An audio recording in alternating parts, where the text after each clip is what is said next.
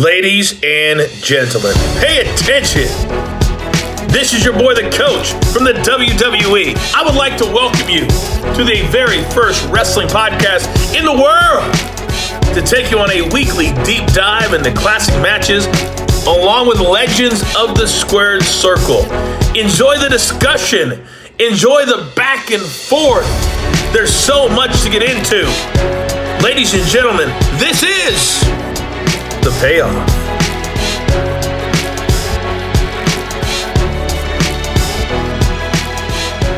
Welcome to an all new episode of The Payoff. I'm Tom. That's Jeff. We're covering not a classic, but an infamous match scenario, behind the scenes drama, WCW, um, less than a year before they go out of business. Russo, Hogan, lawsuits, Jeff Jarrett laying down for the title. I mean, oh, and this is all back where uh, the the Hogan heel run began just four years later, the the Daytona Beach uh, Ocean Center, believe it or not. So, yep, exactly. Yep. Jeff, what uh, I, I I why did you want us to talk about this? So this one, I even uh, I think the catalyst for me was there was a, and we'll talk about it here, but there was a re-earthed interview, if you will, um, that was making the rounds quite a bit. I was actually, I think it was back in April or just March. I don't even remember, but it, it, Hogan did right after this took place were really uh, shooting hard. Uh, yeah, he uh, sounds different, right? Like the tone, yep. like he, he's not he's not the Hulk Hogan brother. I mean, he's like a it's like this is actually like a real person, and and that's rare for him. Yeah, and this was, of course, the Bubba the Love Sponge show that we do, and so it was actually less than 24 hours after the show, and so, um, and this was, you know, even to this day, it's who knew who was getting worked like who was in on it like it's it's almost like not quite the level of the screw job but even like kind of reading back on some of this there were so many reports that were just like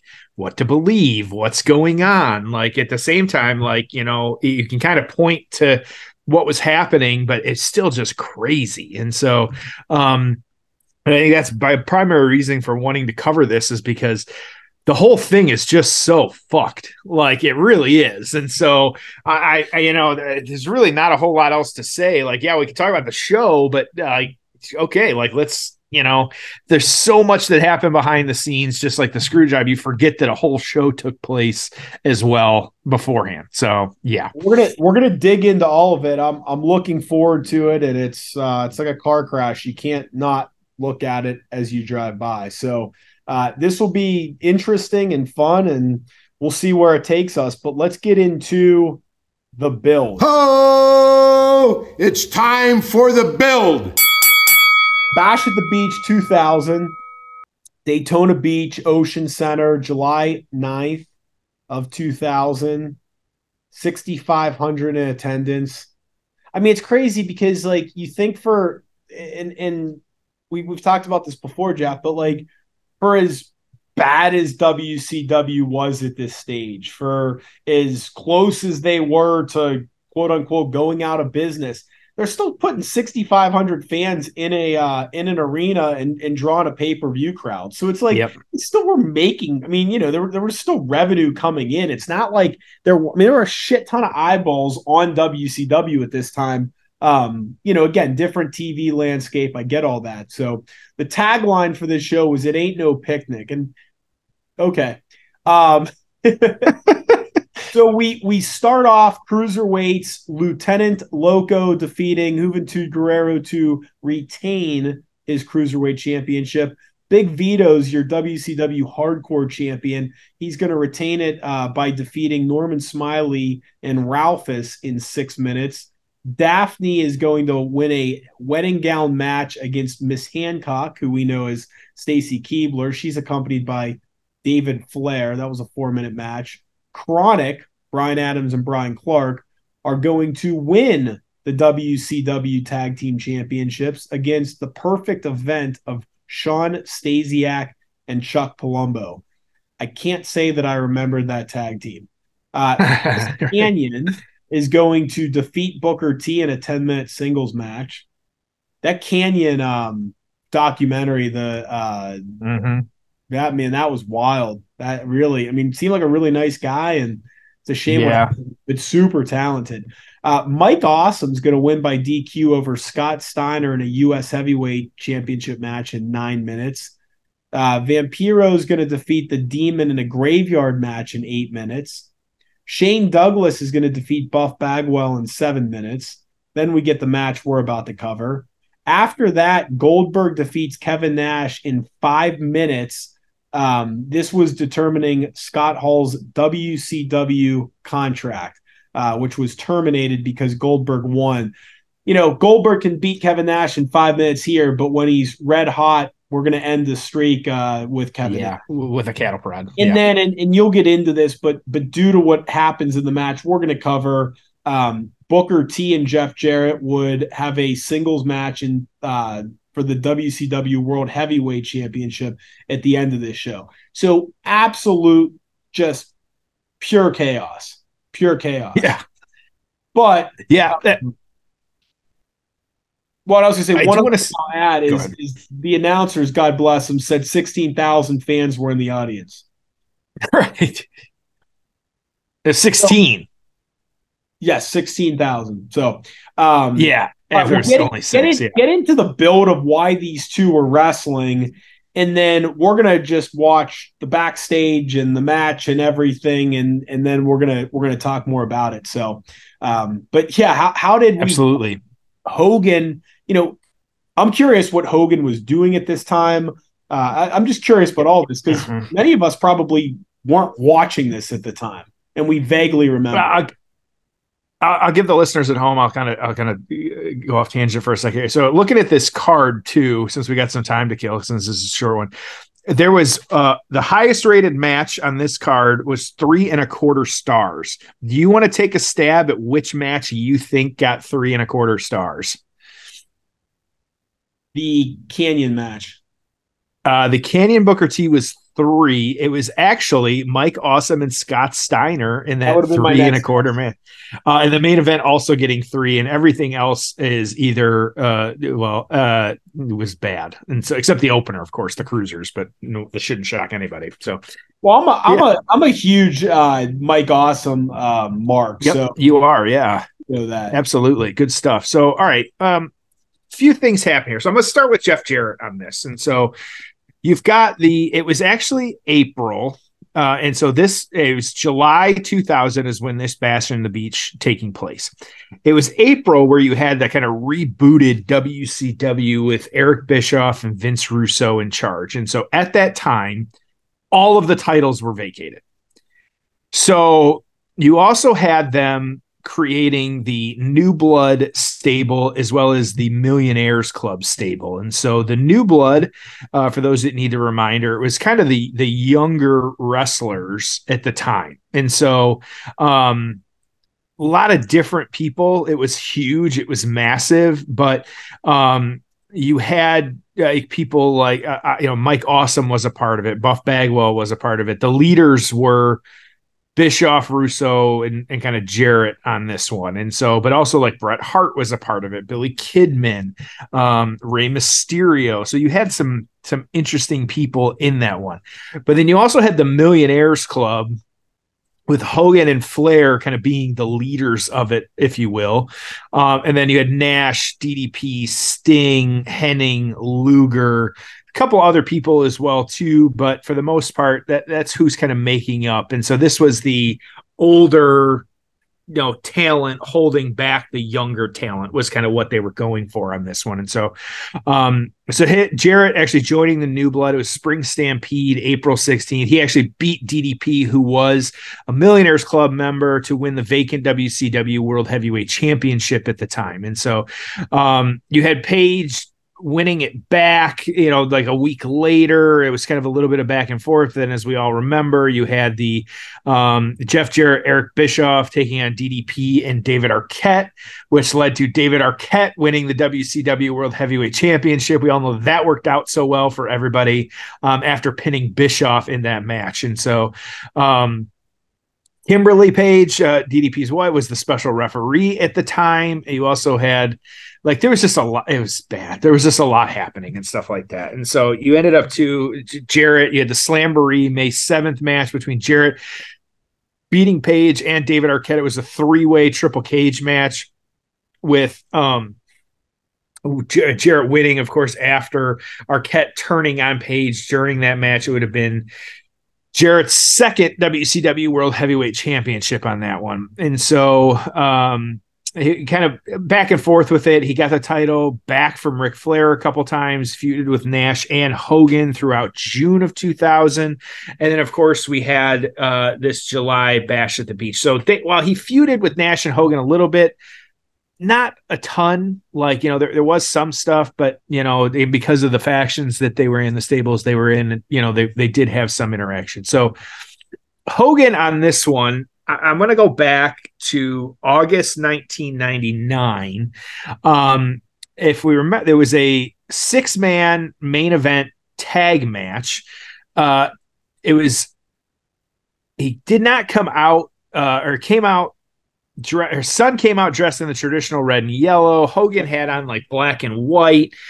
It was just, it was, it's kind of weird and kind of starting what we would, you know, really what I think was the kind of start of things getting just weirder. And so um, you had Hogan beating Nash. It was a retirement match actually at uh, Road Wild to retain the WCW World Heavyweight Champion. He actually took a break from TV from October 1999 to 2000. There was like different things happening here, but Hogan in his own book said that uh, he was asked to take time off by newly hired head of creative Vince Russo and was told and was not told when he would be brought back at the time. Despite some reservations, he agreed to do so. Um, did come back. It was uh, like that October 24th. It was Halloween Havoc. Sting was supposed to face, or Hogan was supposed to face Sting for the heavyweight championship. Like I said, it came out in street clothes. He laid down for the pin and then left the ring. So we get then, it was getting into February at this point, like, and he was still kind of off TV and stuff. And so, eh, like we said, he was scheduled for this Jeff Jarrett you know world heavyweight championship match. So some of the reading I was doing here was that Hogan was paid per appearance. So it was very important that he got on all the pay-per-view. He would get more money on a pay-per-view, same with the weekly. And so when he's not getting booked, he's not getting paid. And so that was a big part of this too, of kind of what was happening behind the scenes. You had Vince Russo taking over. There was probably some, I'd say, you know, bad blood as well already in the water there. But kind of having how this played out was just interesting. So we'll talk about it in the aftermath here, but you were already starting to see some dissension amongst like kind of what was happening and, and kind of what was going. And so it was just, it was all very weird. There, there's, you know, and I've got a lot of quotes and there's a lot out there now. And of course, the Dark Side of the Ring episode as well, too. And so, um, you know, Hogan had also been taking or having a lot with Billy Kidman as well too up to this point, and he was not a fan of working with Kidman, and so that was difficult for him as well too. So just just a lot of really weird stuff. And so to your point, like what was Hogan doing during do, do, doing during this time? Not a lot because he was being kept off TV, whether it was injury, whether it was Vince Russo, whatever it might have been. He just wasn't around a whole lot at this point. So yeah, we've got uh, you know some interesting stuff to watch here with this. It's not going to be very long, but then we'll just kind of keep talking about it after the fact as well too. Yeah, and, and you're you're you you you covered it, but it's just like you go through and you look at like Hogan's, you know, ninety nine, two thousand in WCW, and it's just like, what in the hell were they doing with him? I mean, they're probably paying him a shit ton of money, but like I mean, you know, he's working Sid and Nash and Sting and Sav. I mean, like he's doing all this stuff, but none of it's memorable. None of it makes any sense. Like it was just not good at all. Um, you know, and then after after this happens, he's gone. and WCW goes away, and then he's you know they did the XWF thing in 2001 and then you know he's back on WWE in, in 2002 but it's just a just a weird little like you know call it like four, 3 to 4 year stretch for him man yeah absolutely and a lot of this too was you know we see as well like and Hogan has said this and you, it kind of makes sense like Russo was not a fan of Hogan having so much creative control over what he could and couldn't do, which smartest thing ever for Hogan to do, but also like trying to build something. I, I think it was beyond the point of saving at this point WCW. Like it just wasn't ever going to happen. Um, but at the same time, like you know, yeah, it's just it's it all played out very weird at the same time. Um, but here, and, here's and my so, like, here's my defense of Hulk Hogan is, well, what the hell were they going to do with him? You know what? You know what they would have done with him if he didn't have creative control? They would have done what they did to Ric Flair, which is embarrass him, and you know, so I, I mean, I, I, I, I don't blame him. I'd want creative yeah. control too. I'd protect my character. The guy's got a multi-decade legacy, and he doesn't want to be, you know, put into a spot where he's going to be embarrassed, or that's going to be ruined. And and God love Ric Flair, and he, he's come out fine despite it. But like you're talking about a guy that they shaved his head and they you know ran him into the ground and he wasn't making nearly the money that some of the other guys were. And you know divorced and depression and you know all these things. And it's like yeah good good for uh you know good for Hulk Hogan to to exert that creative control because God knows what they would a guy like Vince Russo would have done to him if he didn't have it yeah, one of the quotes here I'll read. Uh, uh part of this is uh, this is Hogan. Uh, the business is about money, miles, and number one. All of the sudden, I'm in a bad position. I have a creative clause in my contract just in case somebody like Stephanie McMahon's six year old daughter gives me a bad finish. I can cover myself. I'm going to exercise the creative clause. I'm going to hit Jarrett with the boot. Russo is going to hit the ring, duck the bat, power bomb, hit Jarrett with boot one, two, three. Russo says fuck you. You can't do that. Fuck you, you son of a bitch. You can't do this to me. Uh, take it easy, bro. It's not a big deal. I'll do the job for Jarrett, but I want out of my contract. If not, I'll win the match by D- DQ, but tell me what you're going to do with me. Lie to me, outwork me. I can't lie to you. I can't do anything with you. What do you think of what do you think uh, what do you want me to think of? If you're as good as you say you are, and we have Vince McMahon tearing the house down, and apparently you weren't running that company there because I can see what a creative genius you've been here. Our whole business is in the tubes. Maybe you can't think of anything. Fuck it, brother. That's when Bischoff get into it. Eh, get that's when Bischoff get into it and they start arguing because they're having a bunch of problems. Uh call Brad Siegel back, tell him I'm taking the belt off Jarrett. They call him back and he goes, I'm reading Hogan's contract. He had he had creative control over the body content and final finish of his matches. If he wants the belt, give it to him. So and then we get into this. so yeah. Crazy. Just crazy. Yep. Oh, and well, yeah, Brad, for Brad yeah, I was gonna say Brad Siegel, who he's referencing, was one of the executives at the time, um, with you know, kind of all these dealings as well too. So it's just yeah. So let's get into it. We're at the one hour and 50 minute mark of Bash at the Beach 2000. Uh, we're going to just watch this and we'll provide some commentary and see what happens. And then we can talk about the uh, aftermath and what we thought about it afterwards. How's that sound? That sounds good. I will say I'm interested because one of the things I was reading was the pop when Jarrett comes out, and then the pop when Hogan reacts to it and does like the crowd thing. And so let's. I, I want to make yeah. sure we're listening to it at that point because they said it was massive, but it's all relative too. So we're. I, I like. I, I, this is gonna be wild. I haven't watched the full thing since we've been researching it, so I'm excited. But it's yeah, gonna me, be wild. Me neither. So we'll track it. Okay. We'll watch it. You ready? Let's do this. All right. It's time for the payoff. Oh, it's time for the payoff. Uh, look at He's here. He's here. It is. Hollywood Hogan is here. Make no mistake about it. And let's go to Mean Gene. He looks good. All right, Tony, I thank you very much. He is in the house tonight, Jeff Jarrett. I told you before we went on the air that Hollywood Hogan would be here. What now, Listen Chosen up One? good. Listen up good, Jurassic slap ass. My patience is running short with you. Hogan's here. Big deal. Plan A now goes into effect. You know, over the years, Hulk sure has made a lot of enemies. So tonight, allies aren't hard to find. Wait a minute, wait a minute, Jeff Jarrett. What do you mean by that? You ever seen the movie Usual Suspects, G? Wait and see. Now choke on that, Slappy.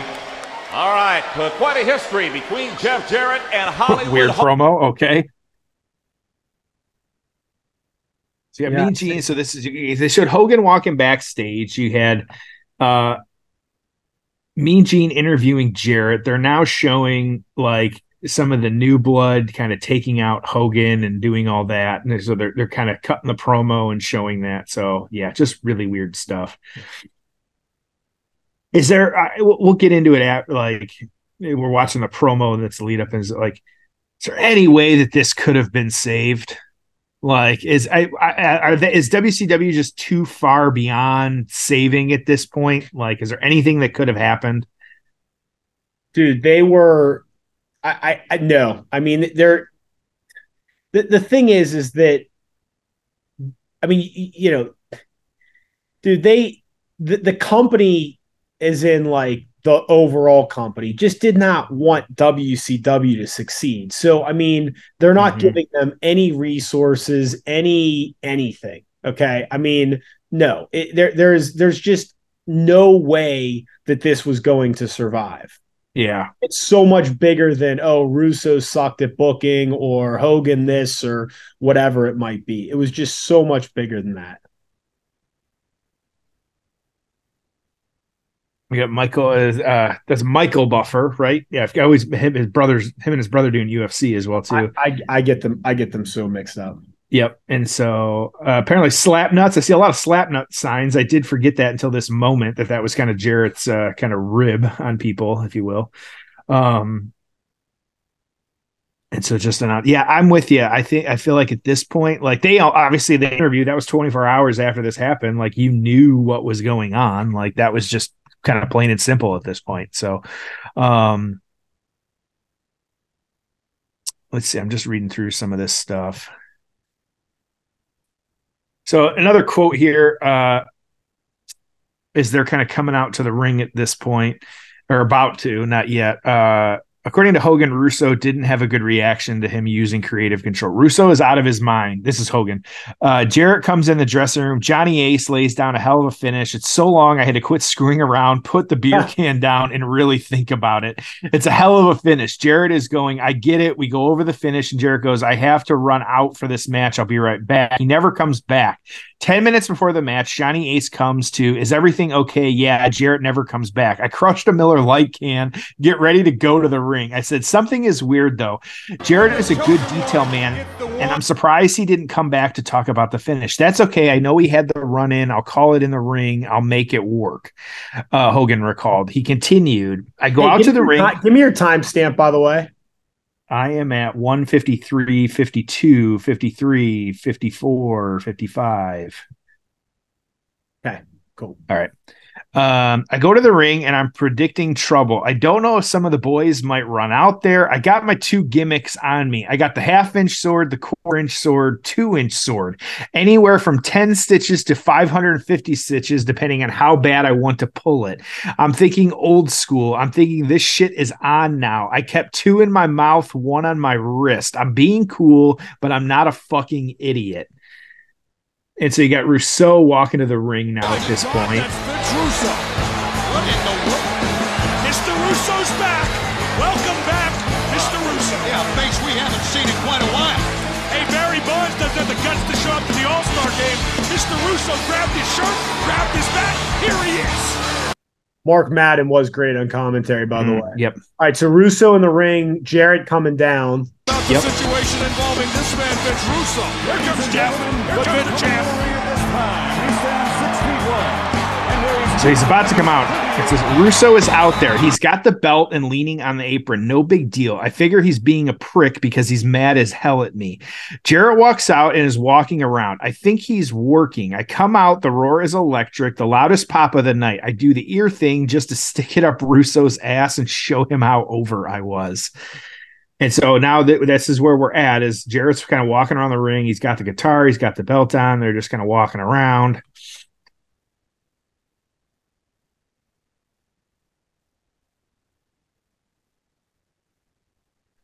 Crazy.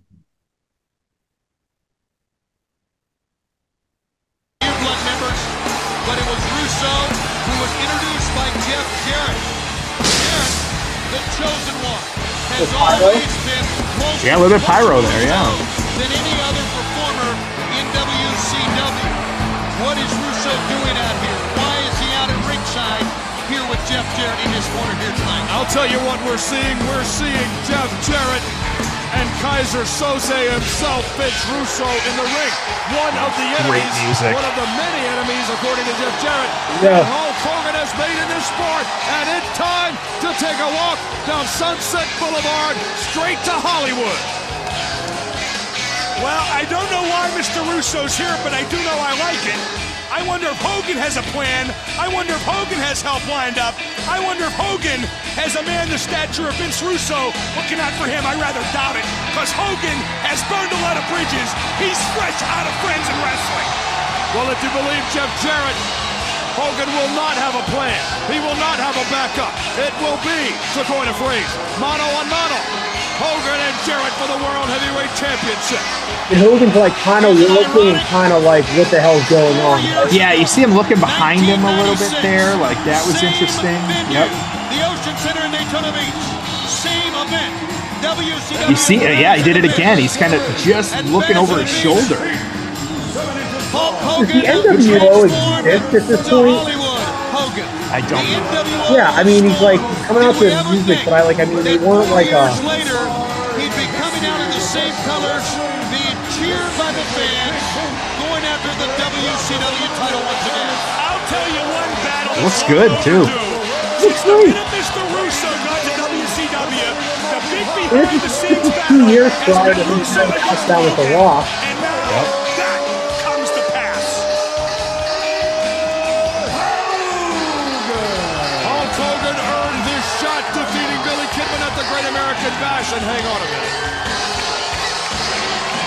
I was wondering what Hogan was motioning to, and uh, Hogan got the mic. here's the chosen one has taken it back up You the know ramp. something, Jeff Jarrett? You are the chosen one because I have chosen you to power bomb your ass through this mat for my brother, Big Sexy. So come on down and get your ass kicked, Jarrett. So Jarrett's now back up at the top of the ring. Kind of weird. He said, I've chosen you to powerbomb you right to the ring. Even though he came out first, he kind of waited and is now at the Jarrett played a top. game of his own. Now, is that Jeff Jarrett being confident, or is that Jeff Jarrett being scared out of his shorts, knowing that he's got to step into the ring with Hollywood Hogan? Or is that Jeff Jarrett who knows something that Hollywood Hogan doesn't? That's good questions on both ends there. Whatever This it is interesting because I have like a real time with Hogan. What he was saying, it's almost like a real time, and so we're about to see it happen here. But he goes two to three times. Jarrett doesn't get in the ring. I think he's working the crowd, and we're going to tear the place down. I got them right in the palm of my hand. When you have them like that, you can fart in the ring, and the place will go crazy. So you got Jarrett circling the ring now, oh, walking up the steps.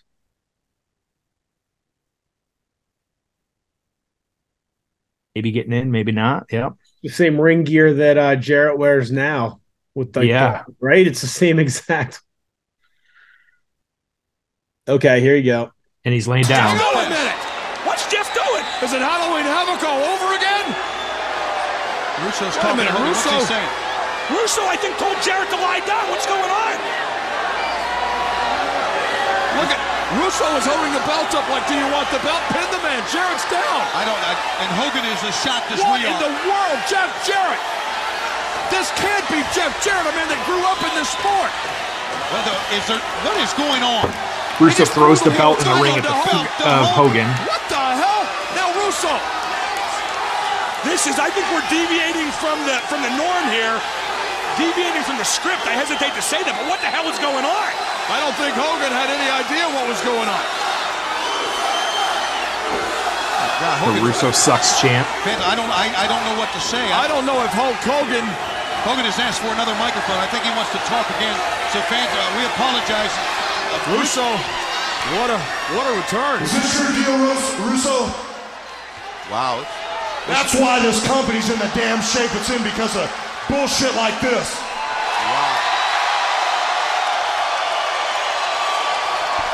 My God, this is real life. One, two, three.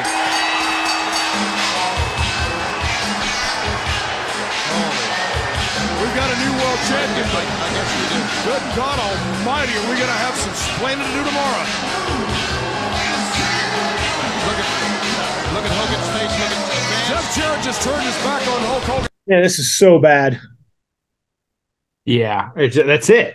Like, It's weird. It's uncomfortable. It's bad. It's. I mean, I I know there's other aspects of it, but it's like, man, Russo, like you're just an asshole. Like, you know, you may not be able to book Hulk Hogan or write anything for him or think his career's over, but like have some fucking respect for the guy. Like just just let him out of his contract and let him go work for Vince or pay him to stay at home. But like having him come there and like embarrassing him like this and you know, you're screwing over the fans, you're screwing over a legend for what? Because you Yeah. don't like that you can't have full control over every single person. Absolute bullshit. Well, let's let's continue talking about, but let's get into the aftermath. Oh, It's time for the aftermath. So what did what did you think? yeah. So I mean, it's just weird. It really is. And so even like I'm Not got good weird, not good weird, not right. weird, Right. not inside baseball weird, just bad weird. Well, and if you're watching, I so we still have it on, and I'm watching like Tony right now is like even you could tell almost kind of tell he's like what is going on? Like they're discussing it, like what the hell is going on? But that's it. They've moved on. Like there, there's nothing else. Like they're showing Vampiro. Like you know, it's just there's you know, it, it's really unusual how it played out. And so, yeah, this you know what, how does this play out? What's happening? Stuff like that. And so you had Hogan at this point. We'll get into what actually like happened with them, but this is of course the right Hogan explaining it in the moment. This son of the bitch gets in the ring and lays down. Russo looks at me, climbs up on the apron. Fuck you, Hogan. He throws the belt at me. I look down at Jarrett. Is this a quoting asking Jarrett, is this a rib? Why are you doing this? Jeff goes, You always told me to do what I have to do. He's laying in the middle of the ring and I'm talking to him. Get up and wrestle. Let's stick it up this guy's ass. You're one of the boys. You've always said, do what I have to do. I'm doing what I have to do. You're a fucking piece of shit. I put my foot on him. They counted it. I took the belt, walked to the back, and said, fuck him. I came to the back and said, Where's Russo at? I couldn't find him nowhere. I'm shaking so bad, I'm ready to cry. Uh, here comes Russo. He pops up on the monitor. I scream, Get Nick out of here, his son. I was going to kill Russo and I didn't want him to see it. And so uh, he kind of went on. He said, uh, He saw me to get my, or uh, got my kids out of the building, so he knew I was up to something. I waited for that son of the bitch to come back, and I'm going to unload on him. Half of Russo's boys are watching his back. I'm not going to drop any names, but I saw I had people on my left side watching me. Uh, Dellinger, one of the backs, he says, Terry, get out of here. No, I got something I have to say. It's not worth the lawsuit. Get out of here. Um, and I had a f- Bischoff and a few others uh, get me out of there. Wow. So just insanity. So, like we said, like kind of the, the the more the aftermath on this one, like um you had the uh defamation of character lawsuit against Russo. Um, it eventually got it did get dismissed in 2002. Russo claims the whole thing was a work, and Hogan claims that Russo made it a shoot. Eric Bischoff agreed with Hogan's side of the story. He wrote that Hogan winning and leaving with the belt was a work devised by Bischoff rather than Russo, and that he and Hogan celebrated after the event over the success of the angle. but that Russo coming out to fire Hogan was an unplanned shoot, which led to the lawsuit filed by Hogan. It was the last time he was seen in WCW. Hogan claims in his autobiography that Russo turned the angle into a, a shoot and he was double crossed by Turner executive Brad Siegel, who did not want to use him anymore due to Hogan's cost per appearance. Eric Bischoff states in his autobiography that Hogan winning the leave winning and leaving with the title was a work which would result in his return several months later with the plan to crown a new champion at Halloween Havoc, where Hogan would come out at the end of the show and ultimately win a champion versus champion match. But Russo came out to fire him was in fact a shoot, which led to the lawsuit filed by Hogan. Uh, yeah. Uh, Bischoff claims that Hogan celebrated at the event, but was distraught to get a phone call hearing of Russo's in ring shoot after Hogan left the arena. And so, um, Jarrett went on to have another match later this evening. Um, but then also feuded at the end, Mike Awesome, Sting, Buff Bagwell, Flair. Um, it was actually, uh, it didn't really get picked up by WWF when they bought him, and so uh, it was it, it's, in here. You know, like uh, Vince McMahon was seen watching Jarrett with the WCW venue on the television set, mocking Jarrett's trademark of distinctly spelling out his name. McMahon stated that Jarrett would be capital G, double O, double N, double E, gone. So, um, yeah, that part of it just being weird too. So, I mean, this just what are your thoughts? I'll stop for a second here before we can get into some of the reading or the reviews, if you will. So yeah, what do you what do you, where are you at at this it's point? just it's just horrible. Like like compare this to like the Montreal screw job. And yeah, that was kind of awkward and annoying and weird too. But like that was interesting and it was a really Mm-hmm. good match. And yeah, they hated each other and had to do some screwy things, but oh well. I mean, th- this just this is just horrible. And it's again, how how do you get to this point? It's just horrible leadership. And it's just a company that had horrible leadership. And, you know, Russo is both a creative genius and probably not the right guy to be managing the entire process. He's a great number two. He's a great guy to sit in a writer's room and come up with crazy ass writers and and and scripts and and great booking. But like that's a much different job than actually managing personnel. And is Hulk Hogan difficult to deal with? Yes. Guess what? Most high performing people in most industries are difficult to deal with. Do you think the star quarterback is easy to deal with? Do you think that the uh, the the actor that's uh, leading in the film is easy to deal with? No. Talented people are tough to deal with. Austin was tough to deal with. Hogan was tough to deal with. Uh, you know, so what's the point? The point is, is that you know, uh, Russo uh, was just a massive failure in this role um, in a chaotic WCW that had no great leadership and had a company that was trying to end it, but just absolutely horrible. And Yeah. I, I, you know, I I don't, I, I defend Hulk Hogan in this for sure. You Yep. know, like the guy cared about his legacy. He didn't want to be participating in shitty booking at this point in his career. So figure out a better way to do it.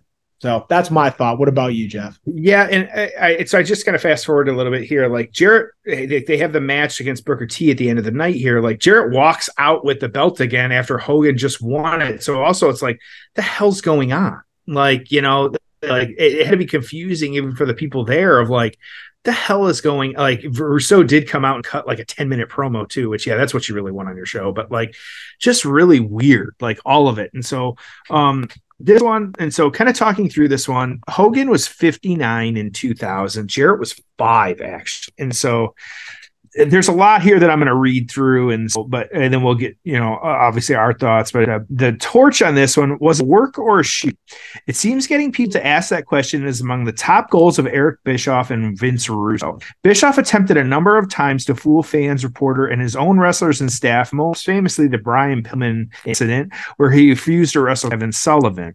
Russo has been around firsthand for the 1997 Survivor Series incident where Vince McMahon swerved Bret out of the title. Uh, has since wanted to be the mastermind behind a similar controversy.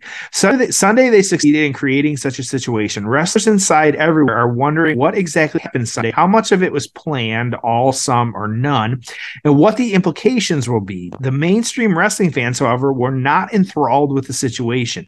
If the incident was it appears only three people were in on it: Russo, Hogan, and Eric Bischoff. Here is uh here the elaborate scenario those three appear to have devised to get this angle over as being a shoot. The plan was for Hogan and Jarrett to take place. Hogan to dominate Jarrett, bloody Jarrett, empower John bomb Jarrett through a table.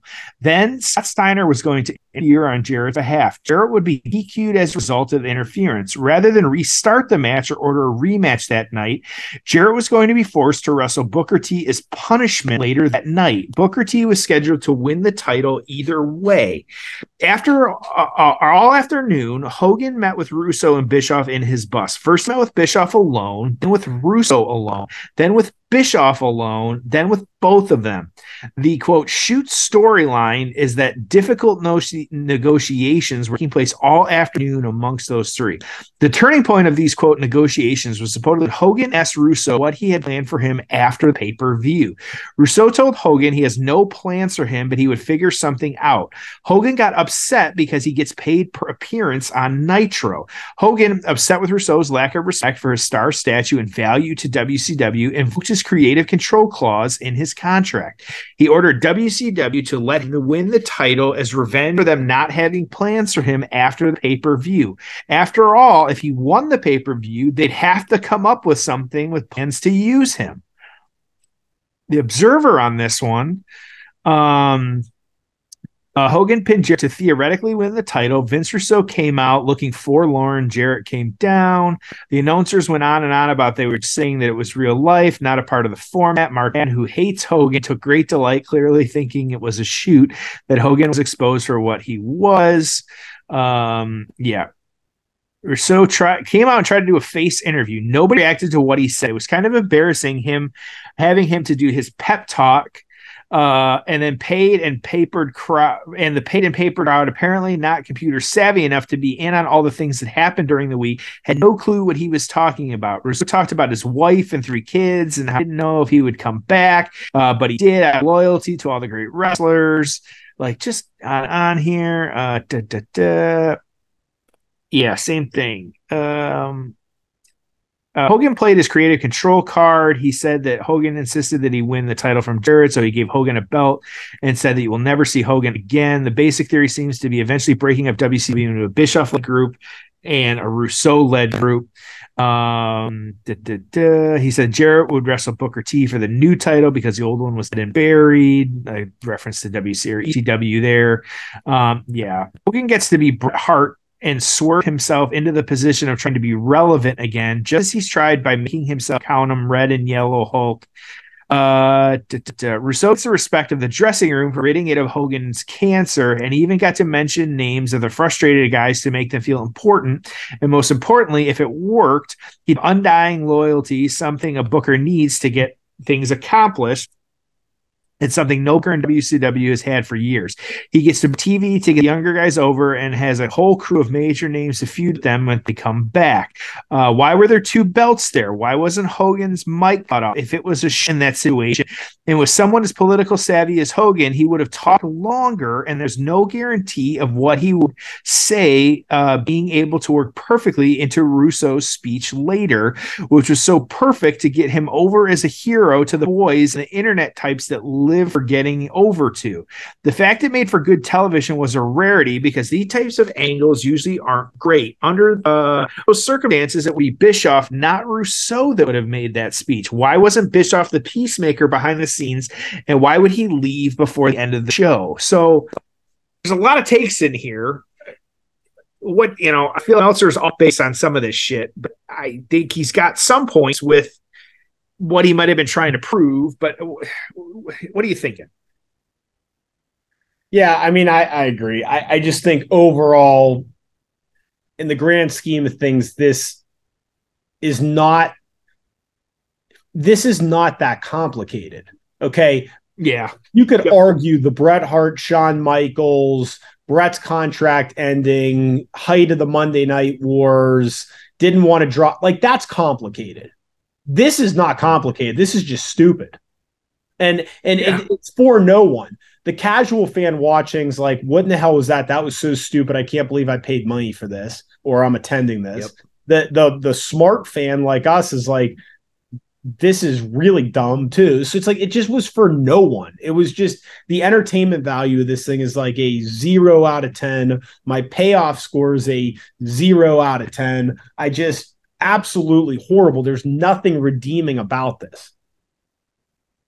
Yeah, I think like you know, I, I almost find the, the work is work as it shoot like yeah, you could break it down into its pieces and say like, okay, like how did the how did they do the promo this way? Like how did they do the promo that way? Like why did it work so well with other things? Like you said, like you know, the same thing are said about Bret and and Shawn. Like why did why did the camera show him doing the WCW like you know hand motion? Like okay, fine, whatever. Like, you know, sure, you can always make those arguments for these types of things. But I think at the same time, like, I think Vince Russo just didn't like Hogan. I think plain and simple, that's what it boils down to. I think kind of explaining the story a little bit, like hearing, like, hey, this is what they had laid out, like the DQ, like, okay, that does kind of make sense. And like at the end of the night, it would have given a little bit something more to it. But how played out with this, like, very unusual. I think you know why did it play out on TV. We'll you know we'll never know. I think it you know there you know we do know it was Nick Hogan. Like it's so unusual. Like it really is. I'm with you. It has to be a zero. I think there's no other way that you could do it. I think that like Hogan got worked. I think that if anybody was getting worked it was Hogan. Like plain and simple. Like the dude did get screwed, and so um but also like you I, I get what they may have been trying to accomplish if they say oh you he wanted his people like he wanted you know to push hogan out. Like at the same time like hogan was top star or the i say the biggest name at this point. So you can't really shit on that too much and say oh well you know like hogan's got a point with all of this. And so especially like if that interview that i was kind of reading from throughout this was like literally 24 hours after all of this took place. Like it's going to be fresh. He's going to be hot. Like uh, some of the things he said he would not be saying if it was even if it was a work shoot it just wouldn't be happening. So um i think to that like it's just it, it- like you said it's weird and not in a good way and not in like a enjoyable way. It's just weird because it was all super weird. And we literally watched this backstage bullshit play out on a pay-per-view in the middle of the freaking card which is just weird plain and simple And, and and people paid for it. At least if it's on Nitro, it's like it's free, you know. But people just in attendance paid for it. But um, I, yeah, the, the last thing I'll say is just that you know I, I think it's a real testament to Vince Russo that I mean a guy that was responsible for writing the Attitude Era that clearly has a lot of talent when it comes to the business has Yep. barely been able to hold down a job in the business the past two decades. It's just a real testament to what a just pain in the ass asshole the guy is. You know, and I, again, he it's not that he's not talented. It's not that he hasn't done many things, but like you, you, there, there's always this thing, and it's no different in sports. You see it with athletes all the time. It is their level of being an asshole worth their talent level. Uh, Mhm. Antonio Brown was a very good football player, but he wasn't worth the hassle. Vince Russo is the same way. Yeah, he's talented. He's probably a better writer than many of the people that are writing wrestling right now. And he could probably step into the writer's room at WWE right now and be fucking tremendous. I don't Yeah. doubt that.